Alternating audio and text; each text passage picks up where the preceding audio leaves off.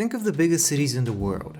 Places like Tokyo, New York, or Shanghai, where millions of people are clumped up together. In the past, whenever a large population lived in a small area, you'd get horrible disease outbreaks. Spanish flu, cholera, the Black Death, all those nasty diseases would keep the population small and divided. Such problems are a thing of the past now thanks to modern medicine, and so in today's video, we'll take a look at one of the big names in the pharmaceutical industry, Bayer. Now, Bayer is a very old company and it's German.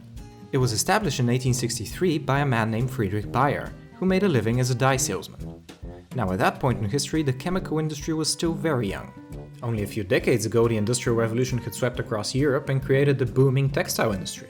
The thing about making clothes, though, is that you need to dye them, and to do that, well, you need dyes.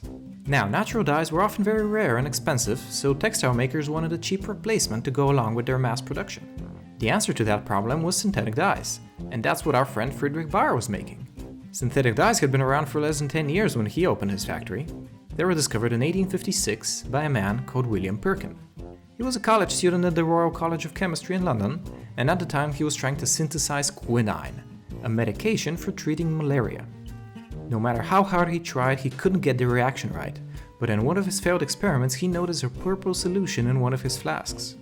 This failed experiment turned out to be a blessing for him, as he quickly discovered that this solution could permanently turn clothes purple. Pretty soon, he had set up a factory to mass produce this purple dye, and that made him very rich. Back in Germany, Friedrich Bayer and friends were essentially doing the same thing mass producing dyes and turning a huge profit. Business was good in these early days of little competition.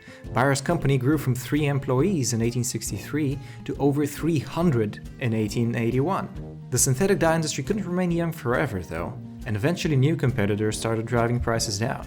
Bayer's response was to establish their own research department. This was a huge gamble at the time. Science and medicine as we know them today didn't exist in the end of the 19th century. People didn't know about acidity, radiation, electrons, and even the nuclear model of the atom. Hell, they'd only recently discovered that washing your hands was hygienic.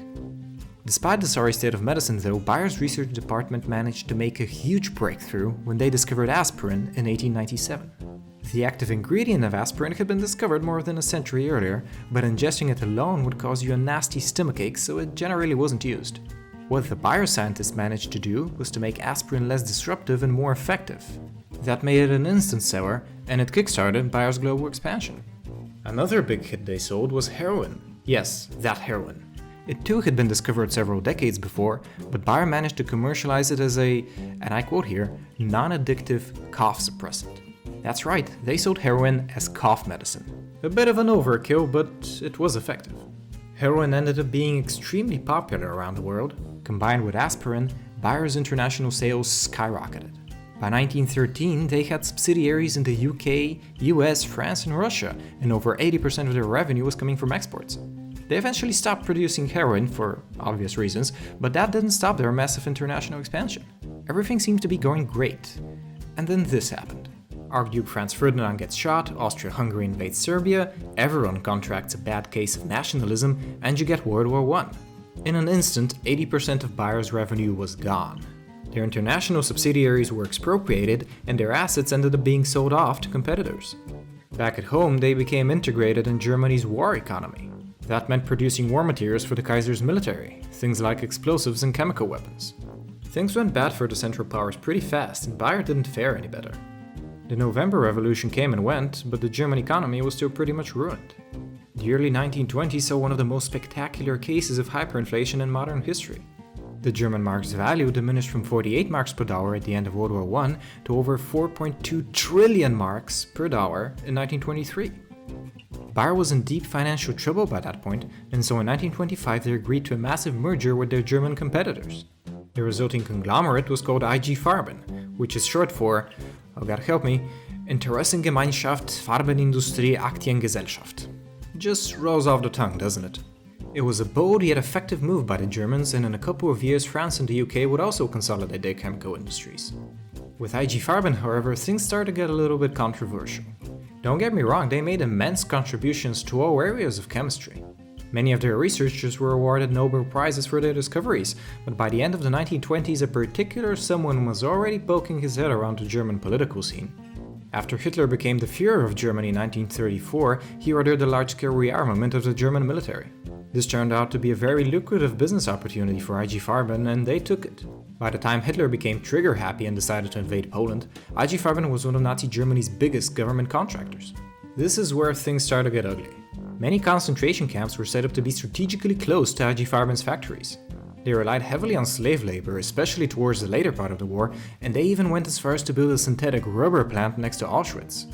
They also produced and held the patent for Zyklon B, the infamous insecticide that was used to gas people in extermination camps during the Holocaust. They were involved in some truly messed up stuff, and I wouldn't blame you if you need some eye bleach. So here's an image of cute little puppies to make you feel better. So, what happened after the war? Well, things in the East were simple. Stalin came, saw, and nationalized, and that was the end of IG Farben's eastern assets. Things in the West, however, were a bit more complicated. As you know, many former Nazis were tried for war crimes at the Nuremberg trials. IG Farben's directors were also put on trial, but they managed to get off lightly compared to their friends from the military. Of the 24 defendants who were indicted, only 13 were found guilty, and their sentences barely ranged from 1.5 to 8 years. The Allies had initially decided to destroy IG Farben because of how morally corrupt it was, but as usual, the interests of major corporations got in the way of justice. John Rockefeller's Standard Oil, for example, had close ties to IG Farben, and the two firms had engaged in numerous cartel agreements. I'll refrain from getting into conspiracy theories, but it is a fact that IG Farben continued their operations well after the fall of the Third Reich. They were finally broken up into their constituent companies in 1952, which led to Bayer's re establishment as an independent company. Things weren't looking good for the new Bayer. This was the second time in a row they had lost all of their foreign assets. In the end, Bayer's strategy was pretty much the same.